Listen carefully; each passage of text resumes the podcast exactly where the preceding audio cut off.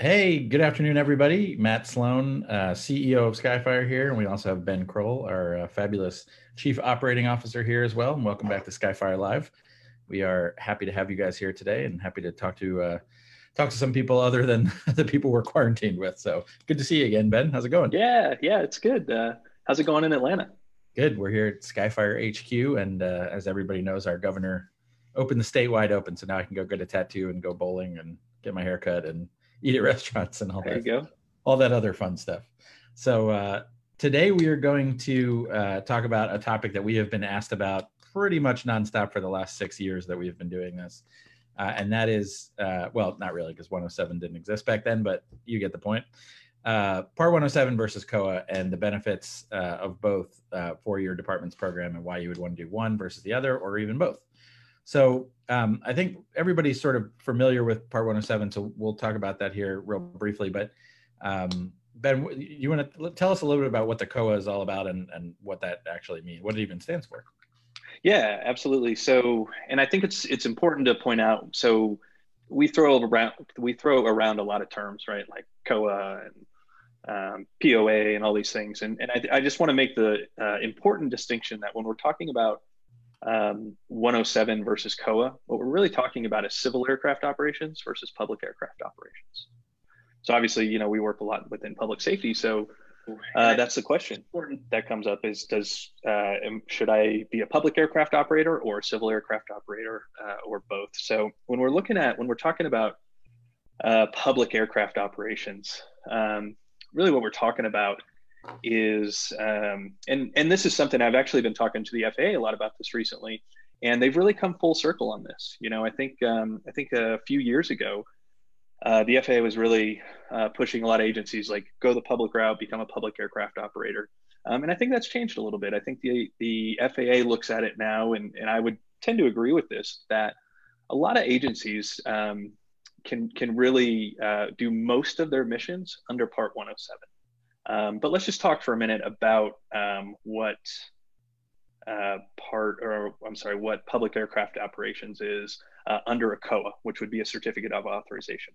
So if you're operating under public aircraft operations, uh, you get a certificate of authorization, which is granted to you uh, by the FAA. And so I'm just gonna, Matt, am I able to share my screen here? Uh, I can make that happen for you. Okay. I'm gonna make you the host. Go for it. Awesome, thank you and just pull something up so everybody can see here. And you know, as we as we talk about this, um, some of this can be very confusing, and we try to be very succinct in how we uh, talk about this and approach this and explain it. And still, sometimes it can be uh, very confusing. So, um, if there's something that uh, you don't understand, uh, obviously, please feel free to reach out, or I think you can put things in the comments here, and, and we can read them. So. Um, yeah, and I'm keeping an eye on the comments too. So uh, if you guys have awesome. questions, please jump in and ask. We cannot see your screen. I don't know if we're supposed to be able to. No, I don't know what's going on here. Uh, let me try this. Uh, let's see. The uh, fun of live television or whatever this is. Yeah, yeah, yeah, yeah. You know what's happened here is I updated my operating system. Oh, if you want to send it to me, I can pull it up too. Yeah, you know what? I'm just going to send this to you here. Stand by. While I do this, actually, Matt, and we'll we'll. How about this? How about we come back to um, the the public aircraft side? Can you just talk about civil aircraft operations and kind of maybe just talk about Part 107 real quick and what that means? Yeah, no, absolutely. So you know, I think you know Part 107, as you guys, a lot of you are familiar with uh, the um, you know civil framework if you're operating as a commercial entity. Um, it's what we do at Skyfire. So we fly under Part 107 because we're not a public agency. Um, and so, you know, there's a lot, the, uh, the sort of the golden rules, uh, you know, still apply. Um, you know, we're, we're going to be flying under 400 feet above ground level. Um, we're going to be flying within line of sight. We're going to be flying daytime only, and we're going to be flying in uncontrolled or class G airspace. And so um, those are kind of the, the tenants, um, you know, it's the same tenants that you'll see uh, under some of the COAs as well too. Um, but you know, those are sort of the basics. Um, I think the big difference between Part 107 and what Ben's going to talk about on the public operator side is that um, under Part 107, you basically start with no permissions and build from there with waivers versus under the COA that you get kind of all that stuff um, from the beginning. So um, things like flying in controlled airspace, those are waivers that you have to get, some easier than others. Um, flying at night, you need a waiver for that. Flying over people, you need a waiver for that. Um, all the rest of that, uh, all of that stuff um, uh, comes, um, you know, with the uh, with the COA. Depending on what type of COA you get, then we're going to talk about that here uh, in a minute. So um, as soon as we get this going here, so I just sent that to you. Yeah, you should have that now. Okay, awesome.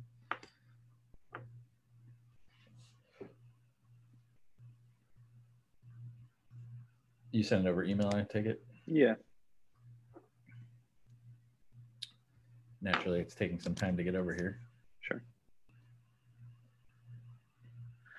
So, and we'll back that up. So while while, while Matt's getting getting that set up, um, if we go back to all the way back to 2016, uh, there really wasn't a framework for um, uh, people to fly commercially. There was there was an exemption process that you could go through, and we're we're talking about uh, using drones right now. So that's what the FAA came up with with Part 107, and that was August of 2016. And as if we talk about this, you know, we're we're kind of you know have a focus on on public safety here. A public safety agency um, can absolutely use 107 to have their pilots fly missions for them, and that's something that as a um, as a certificated Part 107 holder, uh, you're flying under your your license. So let's say you're a firefighter or you're a police officer and you're driving a police car or a fire truck, it's actually very similar to that. You're operating uh, under your own uh, license, essentially. So, um, so 107 created. So when you go in and you take your Part 107 license, it allows you to fly uh, commercially, which means you can fly for your agency. And so, like Matt was saying, when you walk out with your certificate in hand, once you pass the Part 107 test, uh, you're limited to certain things. You're limited to uncontrolled airspace. You're limited to 400 feet above the ground, uh, 100 miles per hour or 87 knots. Uh, all these things uh, limited to line of sight, daytime only. Um, so initially, it's a, a little bit limited um, as far as you know what you can do with it. Like Matt said, you have to go apply for waivers to be able to operate in controlled airspace and, and all these other things. So, um, so that's really the civil side and kind of how that came about. Uh, public aircraft operations or operating under a certificate of authorization has actually existed for uh, quite some time. And where that came from are uh, congressional statutes. And so these congressional statutes um, sort of outlined they, they, they wanted, Congress wanted a way for um, uh, government, uh, municipalities, and agencies to be able to operate a little bit um, with a little bit more of their own authority, I guess is probably a good way to say it. So they created these statutes, and since they created them, the FAA has sort of become kind of the, the kind of the gatekeeper of these statutes, and and they've had to interpret kind of what uh, what Congress kind of meant uh, as far as these statutes. And so, one of the things that they uh, interpreted that to mean was that the if you were going to fly as a public aircraft operator, uh, you have to your mission has to meet a governmental function. And before we even get into governmental function, it's important to point out that the big difference between uh, flying a Part 107 civilly and uh, as a public aircraft operator is that the public aircraft operators uh, can actually certify themselves in regards to uh, pilot certification, training, maintenance, uh, aircraft certification, all of these things. So it gave them a little bit more uh, leeway to do all this stuff. However, the flip side of that is it puts way more responsibility on the agency to make sure that they're doing all of these things correctly. And so when you're granted a COA, essentially the COA says, here's how you're going to operate inside the National Airspace System. But when it comes to training, maintenance, aircraft certification, those things are all up to the agency. And so when we talked about Part 107 being an individual certificate, the COA is actually granted to the agency itself. And so that's a really big distinction. Yeah, and that's one of the things um, that uh, you know really we talk about a lot. There's some people who have concerns about people jumping in sort of too quickly into the COA route because you have to sort of understand that that's what your your department is taking on. Um, one of the things we've spoken to the FAA a lot about is uh, the, the, actual process for getting a COA, which involves um, starting with this public declaration letter. And the public declaration letter actually uh, certifies to the FAA that you are in fact a public agency, and that letter has to come from your city or county attorney. And we said to the FAA, you know, we did, can you explain a little bit more about why it has to come from the attorney? Like, what's the purpose behind that?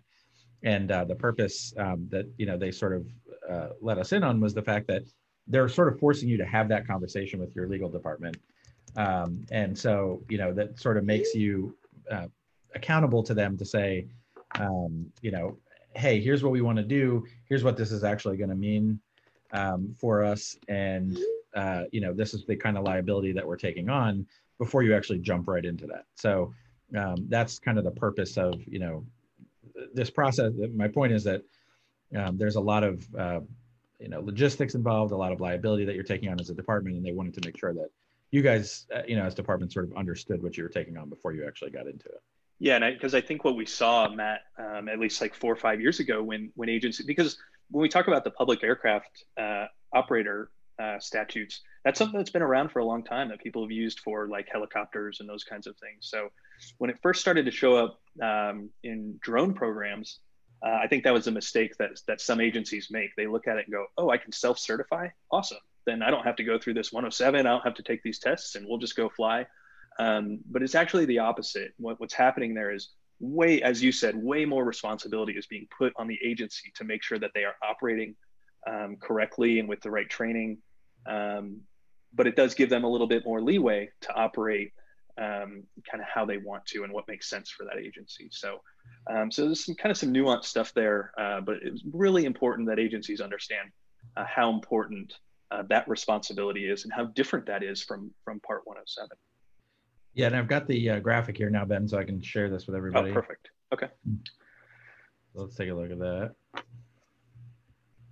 So, if you are a uh, public aircraft operator, um, or to be able to fly as a public aircraft, there's basically four things, like four really important things. Um, one is, as Matt said, you have to be a political subdivision of the United States government, a state or U.S. territory government, the District of Columbia, or an Indian tribal government listed in the Robert T. Stafford Disaster Relief and Emergency Assistance Act. So this means if you're a nonprofit, you cannot act as a public aircraft operator. It means if you're volunteer, you probably it's there is a pathway if you're a volunteer agency. Um, it's very difficult to do. Um, and again there's kind of more of a process involved with that but um, you must be a political subdivision of a uh, state or us government or city uh, those kinds of things. Uh, you must own or operate the unmanned aircraft or have an exclusive lease on it for more than 90 days. So that's just uh, the agency must own it uh, before you can actually operate fly missions that meet the statutory criteria of a governmental function. So this one's really, really important. Um, and I mentioned this a little bit earlier, and now we'll get into it here. So, and this is a flight by flight basis. This means that every mission you fly, every flight that you make must meet a governmental function. And a governmental function has been defined as an activity undertaken by a government, such as national defense, intelligence missions, firefighting, search and rescue, law enforcement, um, aeronautical research, research or biological or geological resource management. Now, that's a very narrow scope. And uh, there's a lot of agencies out there that, uh, like if you are a public works department, uh, it's not really included in here.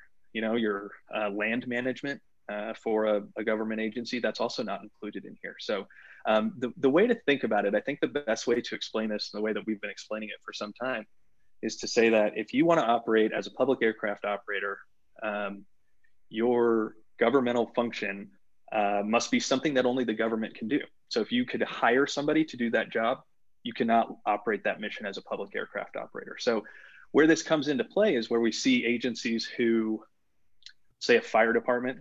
Obviously, if there's a fire, they're operating as a public aircraft operator, and they want to use the drone to get uh, you know better eyes on that fire that is something that's included in here. And let's say the fire's done, they go back the next day, they're like, oh, we have this new station house that we want to get uh, video from. Um, they put the drone up. That's not considered a, a governmental function because you could essentially hire somebody to do that under Part 107. So the, the best way to think about it is kind of in those terms. Uh, if only the government, if only your governmental function can do that, um, that and that that one's really important there. Uh, we see a lot of agencies who've, who've kind of made this mistake before of uh, not really totally understanding this part of it, but but uh, it is a very narrow scope there for what is a governmental function. Uh, and I, and I, I, should add too that there's not exactly a list of you know what exactly those functions are. So you know in, in some ways you're it, there's a guideline, but it's not written down anywhere. Like, yes, this qualifies, that qualifies, this qualifies. It's you, yeah, you like mission by mission, right? Right. Yeah. Yeah. And, yeah. And so, and every time you do one of those flights, you have to ask yourself, does this meet that criteria? Um, it's not a like, yeah, most of the time we meet that criteria, so it's COA. It's every single time you fly, do exactly. I meet that criteria, and is this a COA flight? Um, so let's get to the last one, and then let's come back to that um, that you know governmental function thing because there's a lot more to unpack there. So uh, let me go back here real quick. So there's your uh, your last. Yeah, and that that uh, that that one's pretty simple. Um, you cannot fly for commercial purposes or receive compensation for your flight operations if you're acting um, as a uh, public aircraft operator on that mission. Right, and so um, that that's also of interest too. So let's let's kind of dig into those last two. Um, operating for compensation or hire has become a really interesting topic of conversation with FEMA um, because one of the in the conversations we've had with them, you know, they're actually required to reimburse your department for certain functions during a federally declared disaster. But if they're reimbursing you, um, then they're in a sense paying you for your work, and that can't be done under a COA. Um, so where a lot of departments were not getting Part 107 certified, um, that's a, a, situation where you're actually doing uh, public aircraft operations, but you can't do it under a COA. so this gets into the weeds. Like if you know, this is one of those situations where uh, if you have a specific question about your particular use case, um, you know, talk to us offline because uh, it, it's it's it's pretty complex to get into all the nuances of it. Oh, you're on mute, Ben. Thanks. we're killing it with the technology. Yeah, we're just. um, let's talk for a minute about like what you know. Uh, do you want to talk for a minute about what does it take to get a Part 107? Yeah, absolutely. I'll talk about so, kind of the process of getting a COA and kind of what that means. Yeah, absolutely. So to actually get a Part 107, um, the only requirement is that you need to go take the Part 107 test. Um, you actually file uh, through the um, uh, Airman Management System called IACRA. Um, so that's where your application is processed through, and inherent in that is a background check as well. Um, so there are certain criteria that you have to meet about, you know, the, the age requirement, and you have to be a, uh, I believe, a U.S. citizen, uh, if I'm not mistaken, um, to to go and take the Part 107. Then all you have to actually do to satisfy the requirement is go take the test. Um, the test is uh, it's a 60 question test. You have to get at least a 70% on it, um, and it's valid for two years. Um, one of the interesting things that we're we're sort of circling in on here in in the era of coronavirus is that people who took their um, last test two years ago are now starting to need to take the test again, and a lot of the testing centers are closed. So the FAA actually uh, released what's called the SFAR, the Special Federal Aviation uh, Regulation, um, to give these folks relief. So if you, um, and this is really important information here, so just to highlight it for everybody, if you are expiring um, in the next couple of months, there is actually a process for doing an online renewal that's valid for six more months. So essentially getting a six month extension on having to go take the test. You're still going to have to go take the test later, but at least for now you can you can stay current. Um, so you basically you know you take it once, take it again every two years. 60 questions the first time, and every recurrent test after that is 40 questions. Um, so pretty pretty straightforward process. Um, as I said, it doesn't really come with the permissions to do anything other than daytime flying in uncontrolled airspace. Um, and so we'll we'll talk about waivers in a probably a whole different uh, webinar. But um, it you know there is a process for getting waivers to fly in controlled airspace and at night and over people and all those kinds of things. So we'll we'll talk about that at another point. Um, so that's that's the sort of 107 in a nutshell. Um, you actually get a physical card, uh, like a pilot's license that says SUAS on it, um, and you carry that around with you, and uh, and and you're an airman now. Um, cool. Uh, so let's talk just for a minute about the process of getting a COA. Uh, so as Matt, Matt said it earlier, you have to prove to the FAA that you actually are a uh, government agency so that you can uh, operate as a public aircraft operator. Uh, once you do that, uh, that letter goes into the FAA legal review process, and once they approve it, they'll give you access to a system uh, called CAPS, which is what allows you as an agency to actually file for your COA. And there's essentially two different types of COAs that you can get. One's uh, called a blanket COA. Uh, it's much quicker to get and that blanket COA uh, kind of mirrors a lot of uh, what you get when you walk out of a, uh, and with your Part 107 certificate. You can fly under that blanket COA in Class G airspace uh, anywhere in the country uh, up to 400 feet. And um, and then uh, you have to keep a certain distance from airports, uh, depending on if it's a towered airport or if it has an instrument approach procedure. But that's all outlined in the COA. And the blanket COAs are all the same. That's why they say blanket. They cannot be amended. You cannot get waivers to them. Um, if you needed to fly in some controlled airspace, then you would get a jurisdictional COA. Or if you needed to high, fly higher than 400 feet on certain occasions uh, for certain reasons, then you would uh, get a jurisdictional COA. And that would allow you access to um, the controlled airspace, so B, C, uh, D, and E airspace. The other advantage to both COAs, actually, um, this is an important distinction to understand, is that uh, when you compared to Part 107, you go and take your Part 107 certificate and get your certificate. You walk out, you cannot fly at night. You're limited to daytime until you get a waiver for night. Uh, well, under under the uh, COAs that are issued uh, for public aircraft operators, you actually get night flight automatically included with that. You are required to have a visual observer, and then the other thing is you get a, a sort of a limited caveat uh, for flight over people, and they put in the the COAs something that says uh, you can fly over people uh, in situations where it's necessary to safeguard human life. And so that's a, you know, obviously something, a decision that an agency would, during the mission, would need to make uh, while they're flying. And if that's something that they determine that they need to fly over people uh, in order to um, safeguard human life, then that's something that you can do uh, with a, uh, with either COA, both the blanket or the jurisdictional COA. Yeah, and so um, just uh, put a, a, finer point on that too. There is a third type of COA uh, called the SGI, the Special Governmental Interest COA. Um, do you want to explain to folks what the SGI is and how you would get something like that? Yeah, yeah. So the SGI was um, uh, created. Uh, we you, we used to call them uh, emergency COAs, and so you'd call the FAA if there was um, some emergency.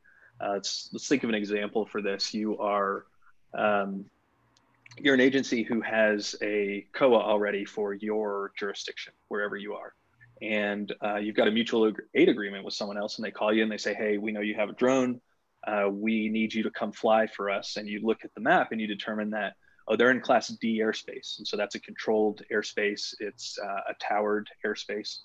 And uh, your COA would not allow you to fly in there. So you go there and you call um, the Systems Operations Support Center uh, for the FAA, and you say uh, this is so and so, and we have COA, uh, but we're operating outside of our area in this area for uh, this type of emergency, and you explain what's going on, and you can only use it for emergencies, uh, true emergencies, and uh, typically they'll give you like pretty close to instant. Sometimes it takes a few minutes um, authorization to operate in there. So, and this is an area where um, you know Matt and I we we talk about this a lot.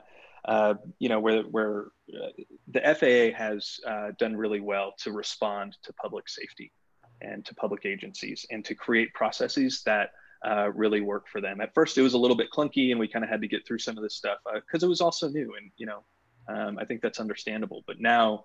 this is a pretty streamlined process, and we know a lot of agencies that have taken advantage of this and been able to use it, and and has really helped out in situations where uh, you know, I think in the past, you know, they had some trouble uh, getting access there. So um, ultimately, it's been a great thing for public safety, and um, I definitely applaud the FAA for um, creating that process. Yeah, and I can say from a couple of um, real world experiences, there was a, a, small plane crash here in Atlanta, and one of the agencies that we work with asked for our help in getting an SGI because it was literally right off airport property, and I, I, I, I mean, it was it was amazing how quickly we got approval to fly, and we were literally at the airport. Um, and so you know typically that wouldn't have uh, have been allowed under their traditional COA. Um, and so yeah, they really you know sort of take it seriously, respond to emergencies. They're available 24 seven, um, and and as long as it is an actual emergency, and um, they they don't actually allow you to use it for training scenarios, um, which is interesting because you know obviously there's going to be uh, training that you're going to do in some areas where you might need to request an emergency COA in an actual emergency that you can't in a training scenario. Um, but that's something that I think there's you know discussion ongoing about. Um, so I wanted to talk about um, you know we've sort of explained the basics of the COA. Um, we've explained the basics of Part 107. Um, so there, there one one specific point I want to make is that you can actually have both as an agency. Um, and so uh, it's important to dis- you know to uh, distinguish between Part 107 as a certification and Part 107 as an operating framework.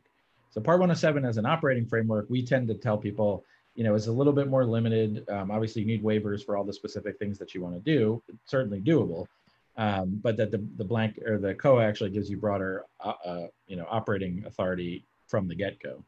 Um, so in a lot of cases, the COA is the preferred choice as far as the operating framework. But that doesn't mean that you can't go out and get the 107 certification, because as we talked about, the 107, uh, or I should say, the COA allows you to self-certify your own operators, and a lot of departments just don't feel comfortable with that. So that you know, they're like, I'm not an aviation guy. I don't, you know, how do I know what good training looks like or good certification? Uh, so it allows you to go out and take that test and and you know have a federal certification that says I have met that standard that the FAA put in place. So you can possess a 107 certificate, and that's a great credential to have um, and still operate under a COA, but it's sort of a backstop to making sure that you're getting the knowledge that you need. Um, we did get a question from the audience here. So Jennifer uh, Yaxall, who um, is both an attorney, uh, a municipal attorney, and a Part 61 pilot, um, so manned aircraft pilot, she said, can you explain a bit more about why the COA is really so much more responsibility or liability than Part 107? Uh, let's assume the agency is going to have pilots get 107 and not self-certify. Um, she said, I understand that the agency is taking over the FAA's oversight, but in reality, doesn't the agency have to oversee their program regardless of whether it's operating uh, under COA or Part 107? Um, they have to oversee maintenance, safety, et cetera, um, no matter what. They're subject to liability regardless of how they operate. Is it just that there's more liability in terms of FAA enforcement? Um, it's a great question, and it's one that we discuss a lot. I think that the the short answer is uh, we don't know, um, and I hate to give that answer, but um, none of this has ever been tested in court. And so I think it's hard to say what would actually happen in a real life scenario. Um, I think the difference is that, uh, and this is my opinion, the difference is that uh, Part 107, you're sort of piecing together individual pilots to make a drone program, whereas under the COA, you're, you're doing it from a department level. And that gives you a little bit more control over how your program is operated. Um, in effect, yes, you could do it that way under Part 107 as well. Um, but we, as far as where liability gets assigned or what would actually happen, you know, if something went wrong, we we really don't know the answer to that. Would you agree with that, and, Ben? Yeah, I would, and and I think it's really important to point out um, in our discussions with the FAA, the FAA does not use the term liability because that's something that's going to get figured out in the courts. They use the term responsibility. And so the FAA says if we're we are turning over more responsibility to you. I assume that would translate into a certain amount of liability in the end. Um, but you're exactly right. We just we don't know. Yeah, and and I, I think the you know there's lots of um, folks at the FAA legal office that will give you you know their interpretation of what that means, um, and certainly we can make that connection for you, uh, Jennifer, if you're interested in hearing their their opinion of it. But it's it's uh, interpreting a, a congressional statute and not there's no guidance document. And and so you know too, you you actually can get an interpretation from the FAA legal office. It takes some time. Uh, but if you have a specific question about uh, any part of this, you can go to the FAA legal office and they will give you a specific interpretation. And I'm happy. Was if, was that Jennifer asking the yeah, question? Yeah, yeah. Um, I've got some interpretation. I've got 12 interpretations um, that I recently received uh, that I'm happy to send along to. So. Okay. Yeah. No, I think that's I think that's super helpful. Um, yeah, and and this is part of the problem, and I think the FAA understands this as well. They're a little bit um, uh, their hands are a bit tied because this all comes from congressional regulation. But um, you know, they're they're hesitant to say definitively, do this or do that, um, and here's exactly why. And I think because you know this is still new and there's still a lot of uh, uh, sort of changing of the guidance as time goes on. And so you know, Ben and I have seen over six years of doing this. Um, you know, first they said, you know, should a fire department and a police department each get their own COAs, or can they do one? And originally the guidance was no, everybody should get their own in case something bad happens. Then the guidance became, well, actually, it's okay if they get the same one as long as they understand that they're allowing other people to fly under the same COA. And so it's it's hard because the, the guidance changes a lot. Um, and and that's one of the reasons you know it's nice to work with an agent or a company like ours is because we're staying up on top of that stuff too. And and just to add on to that, Matt, sorry, just real quick, the I was actually talking to the FAA this morning, and they echoed that sentiment. They're like, just be aware what we're talking about right now could change tomorrow. and that's what we've seen for the right. Like, you know, one day it's we think this, one day we think that, right. uh, you know, and that's just been the process of it and trying to work within that. and the more we innovate in the drone world, the more the guidance is going to change because we're doing stuff that we weren't doing six years ago, and we're asking for permissions we didn't have six years ago. So, um, I think you know it's a it's a moving target, and uh, to the FAA's credit, uh, you know they're they're responsible for the busiest airspace in the world, or I guess what was before coronavirus, uh, the busiest airspace in the world, and keeping it safe, and they've done a really good job of that. So I understand that th- that's the the lens that they're looking at all this through is what impact is this going to have on manned aviation and on the safety of people underneath uh, the airspace as well too. So, um, so Jennifer, I hope that answered your question, and certainly reach out to either one of us if uh, if we can delve in further to that. Um, you know, it, it's uh, it, it's really interesting to to sort of look at some of the requests that are coming out now in the time of coronavirus. Uh, a lot of conversation being had about um, can we fly beyond line of sight because we've got this new mission because of coronavirus um, you know, can we break the rules? Can we operate beyond what what the rules have been? And the FAA has been very clear in the conversations that we've had with them, which is we're not waiving anything in a time of coronavirus. If you really have an immediate need, we will we will consider it, you know, on a sort of a more urgent basis. But the rules are the rules, and we're going to stick with them until we have a reason to to deviate from them. Was is that the sentiment that you've gotten, Ben, as well? Yeah, yeah, absolutely. And I think we delved into that into one of our past couple weeks ago or something. So yeah, yeah, yeah. But anyone wants some kind of detail on that, um, that's in, that's on our, our Facebook page. Yeah, great. No, so uh, we got another question from Jeff Farley. He said, "Can a department get a COA and have an officer fly without Part 107?" Um, and the the answer is yes, absolutely. If you are uh, flying under a COA, um, you are allowed to self-certify. Now, that said, you have to follow whatever your department set up as the training standard for that department. Uh, it does not need to be 107. It can be 107, um, and that's certainly an option, but it, it's not. You're not required to fly uh, under 107. Yeah, and just to kind of back that up, just just just know that Part 107 and uh, COA or Public Aircraft Operations are two completely different regula- uh, regulatory frameworks. Although the the operating parameters of each might be similar to each other, they're totally different. And uh, an agency can have uh, pilots who fly under the COA, and they can have pilots who are certified under their own individual Part 107 certificates. They can have one or the other, they can have both. Just remember, it's mission dependent. So if you only have a COA and you don't have Part 107, you're very limited to those missions that are governmental function. Now, maybe that's all you need. You know, maybe you just all you're using it for is very specific law enforcement or fire rescue purposes, and that's great, and that's all you need. So you're going to operate under the COA. Um, as soon as you step outside of that, uh, any type of mission that does not meet that specific governmental function, then uh, you would need a Part 107 operator.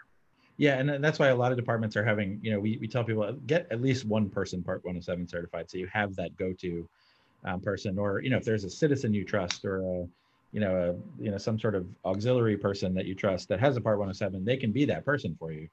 Um, and in fact, they don't even have to be the ones manipulating the controls; they just have to be there overseeing. They're the remote pilot in command um, they don't have to actually fly the mission. But you know, if you were asked to go get some you know video of a, a, a COVID parade or whatever that we're doing these days, uh, you know, that would actually qualify as a 107 mission and not as a public aircraft operation. Um, if you were flying that same parade for security and surveillance purposes, that would qualify as a public operation. And so you can see there's like, you know, it's, a, it's sort of a gray area. It's a very fine line between what qualifies and what doesn't. And ultimately it's on you as the as the pilot to decide that. You know you don't you don't call the faa and go like what do you think? Co- you know co-mission or not? Um, it's up to you to decide that. Um, the real trick is that if something goes wrong they're going to come in and go how did you make that decision? What training did you have? What does your program look like?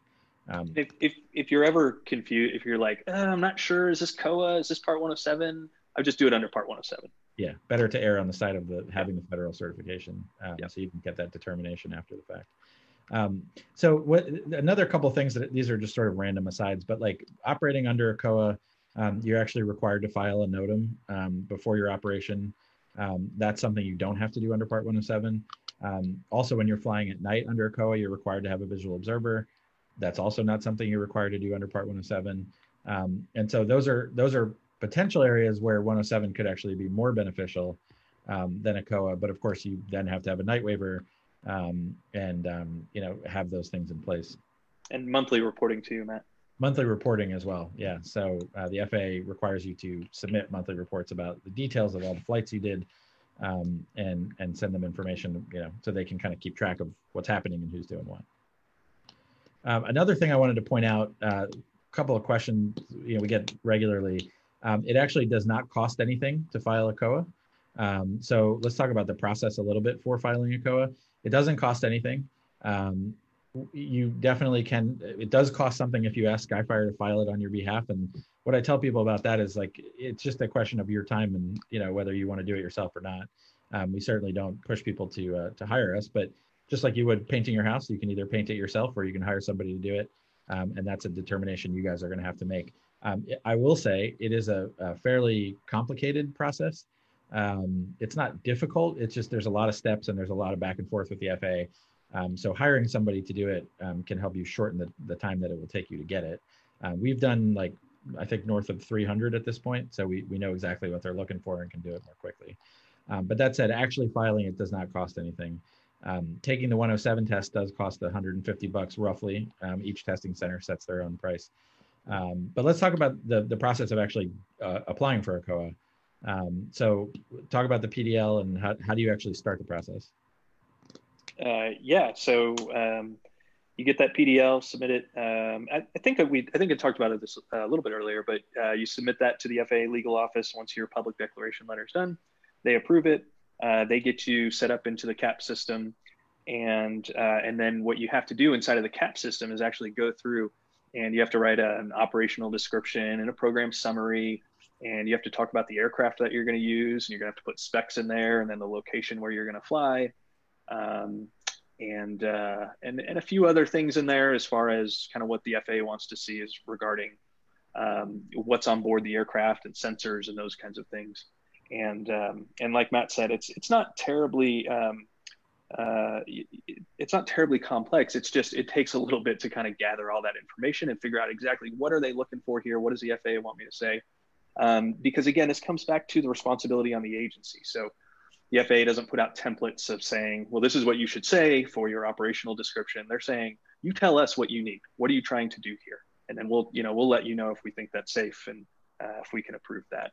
So then you submit all that, uh, and then depending on what type of your COA, what type of COA you're getting, if you're getting a blanket COA, a lot of times, I mean, we've seen those come back anywhere from within a day to up to a couple weeks. Just kind of depends, I think, uh, how busy they are and, and, how full the queue is. Um, the jurisdictional has to go through a little bit more of a safety review because typically when you're getting a jurisdictional COA, you're asking to operate inside of controlled airspace. And so what happens is they have to actually coordinate uh, between Washington and uh, whatever airspaces you're trying to fly in, whatever control towers you're using. So they'll they'll call them up and say, all right, we want to create a procedure so that this agency can operate inside of um, uh, this uh, uh, controlled airspace.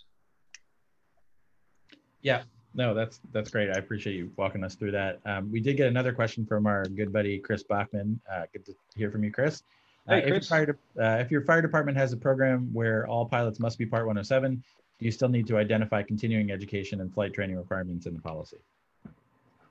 Uh, that's a great question. Um, I, I, would say so. If if everyone's just 107, um, it's it, there's no requirement outside of them maintaining their own uh, Part 107 certificate. As a matter of safety and practice, I think it's a great idea to have some some policies and procedures developed um, that speak to what your agency wants of them. I would go well above it because all you have to do to get your 107 renewals take another test two years later. So you could just take your test and then not do any training or anything for 23 months. And then, you know, that 23 months, you're like, oh, I need to go respond to this fire. And then, you know, you haven't flown in almost two years, you know? Um, so I, I, think it would behoove any agency to make sure that they've got some procedures in place and uh, for recurrent training and, and practice and uh, simulated missions and, and have a have a, a developed uh, kind of training curriculum for that.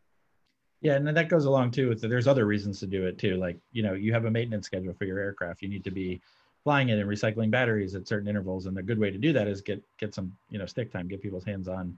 Um, there's lots of great ways to structure um, continued training. So um, you, we've talked before about the NIST course um, and using that as a training uh, tool. Um, and we, will talk more about that at another another time here. But you know, mission specific training. Uh, you know, we're always offering training days and you know all kinds of demo days and stuff at conferences and um, you know so those are good opportunities to get everybody get you know hands on sticks and and just you know keep yourself fresh because you know it, it's not natural to everybody um, to do this, and you know it's easier for some than others. Uh, but uh, you know, just making sure that you're doing it regularly, and and like you always say, you know, train like you play. Um, you know, pretend like you're going out to these calls, and when you're actually asked to do it at night in the dark, you know, under stress, the chief is you know breathing down your neck. Uh, that's not going to be the first time in six months you've touched the drone. So I think there's there's lots of good reasons to do it, even if it's not a requirement.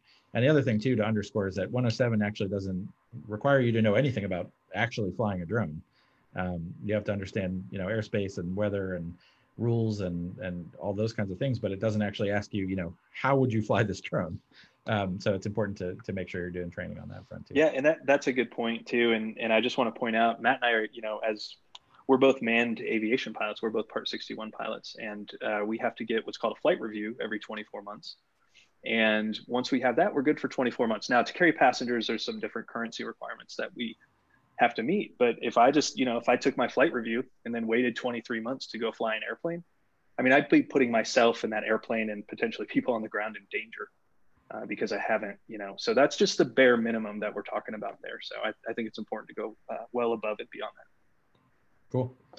Well, uh, look, this is one of the most confusing topics that we talk about um, regularly. That's why we wanted to do this video this week because um, when you guys talk to Kyle and Bruce on the, you know, the guys who are answering the phones and and getting your quotes together, you know, this is uh, something that they have to explain constantly. So uh, we thought this is a good way to kind of break this down. But I, I, think the bottom line is, you know, there's definitely a good reason to get your Part 107 certification.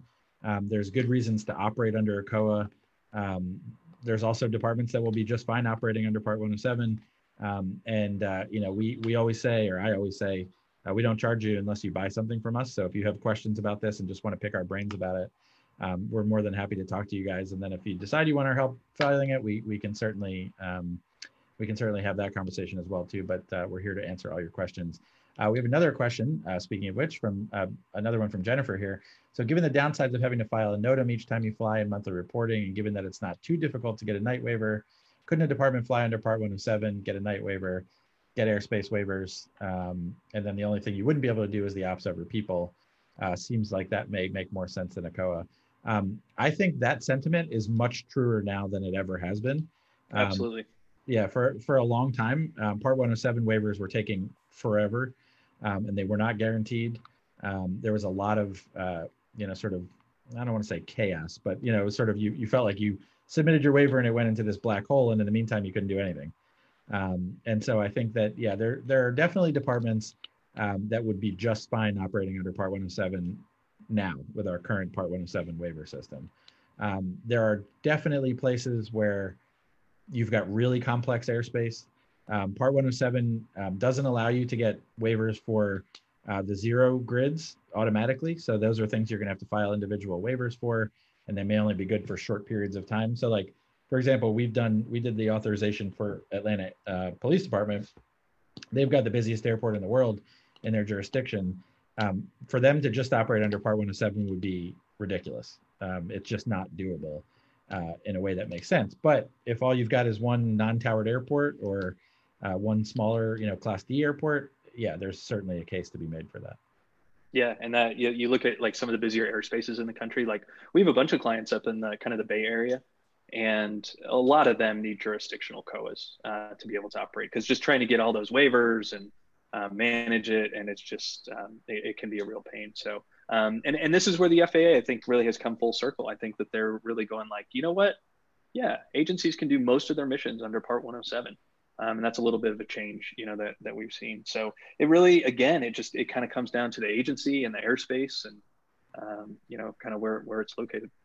Yeah. And I will say though, to your specific question, Jennifer, it's actually very easy to file a NOTAM now. It didn't used to be. Um, you, now you can just put in an address, uh, and you used to have to like calculate distances from VORs and all that fun stuff.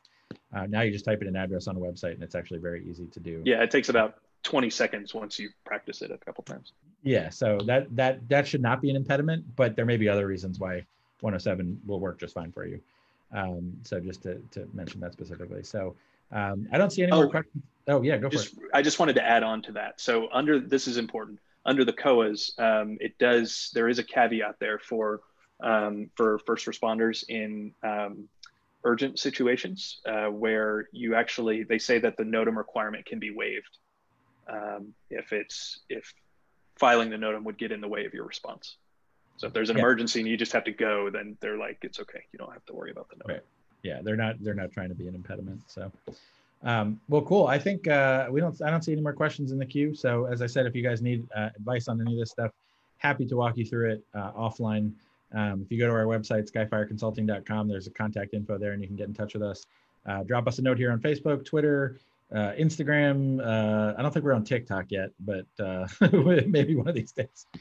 We can't keep up with it all. We're two old guys now. So, um, but thank you guys so much for for watching and for the great questions. We always love interacting with people. This is why we do this um, to help out. So, uh, thank you again to you know all the first responders and public health workers who are out there keeping us all safe. Um, so we can we can all continue to uh, to to survive through all this. And um, so we really appreciate you guys for what you do, and and uh, we hope we can help you keep doing it. So thanks again, everybody. We'll sign off for today, and uh, we'll see you next week to uh, release some very exciting new product information that uh, we're we're excited to talk about. So uh, until then, we'll we'll talk to you later.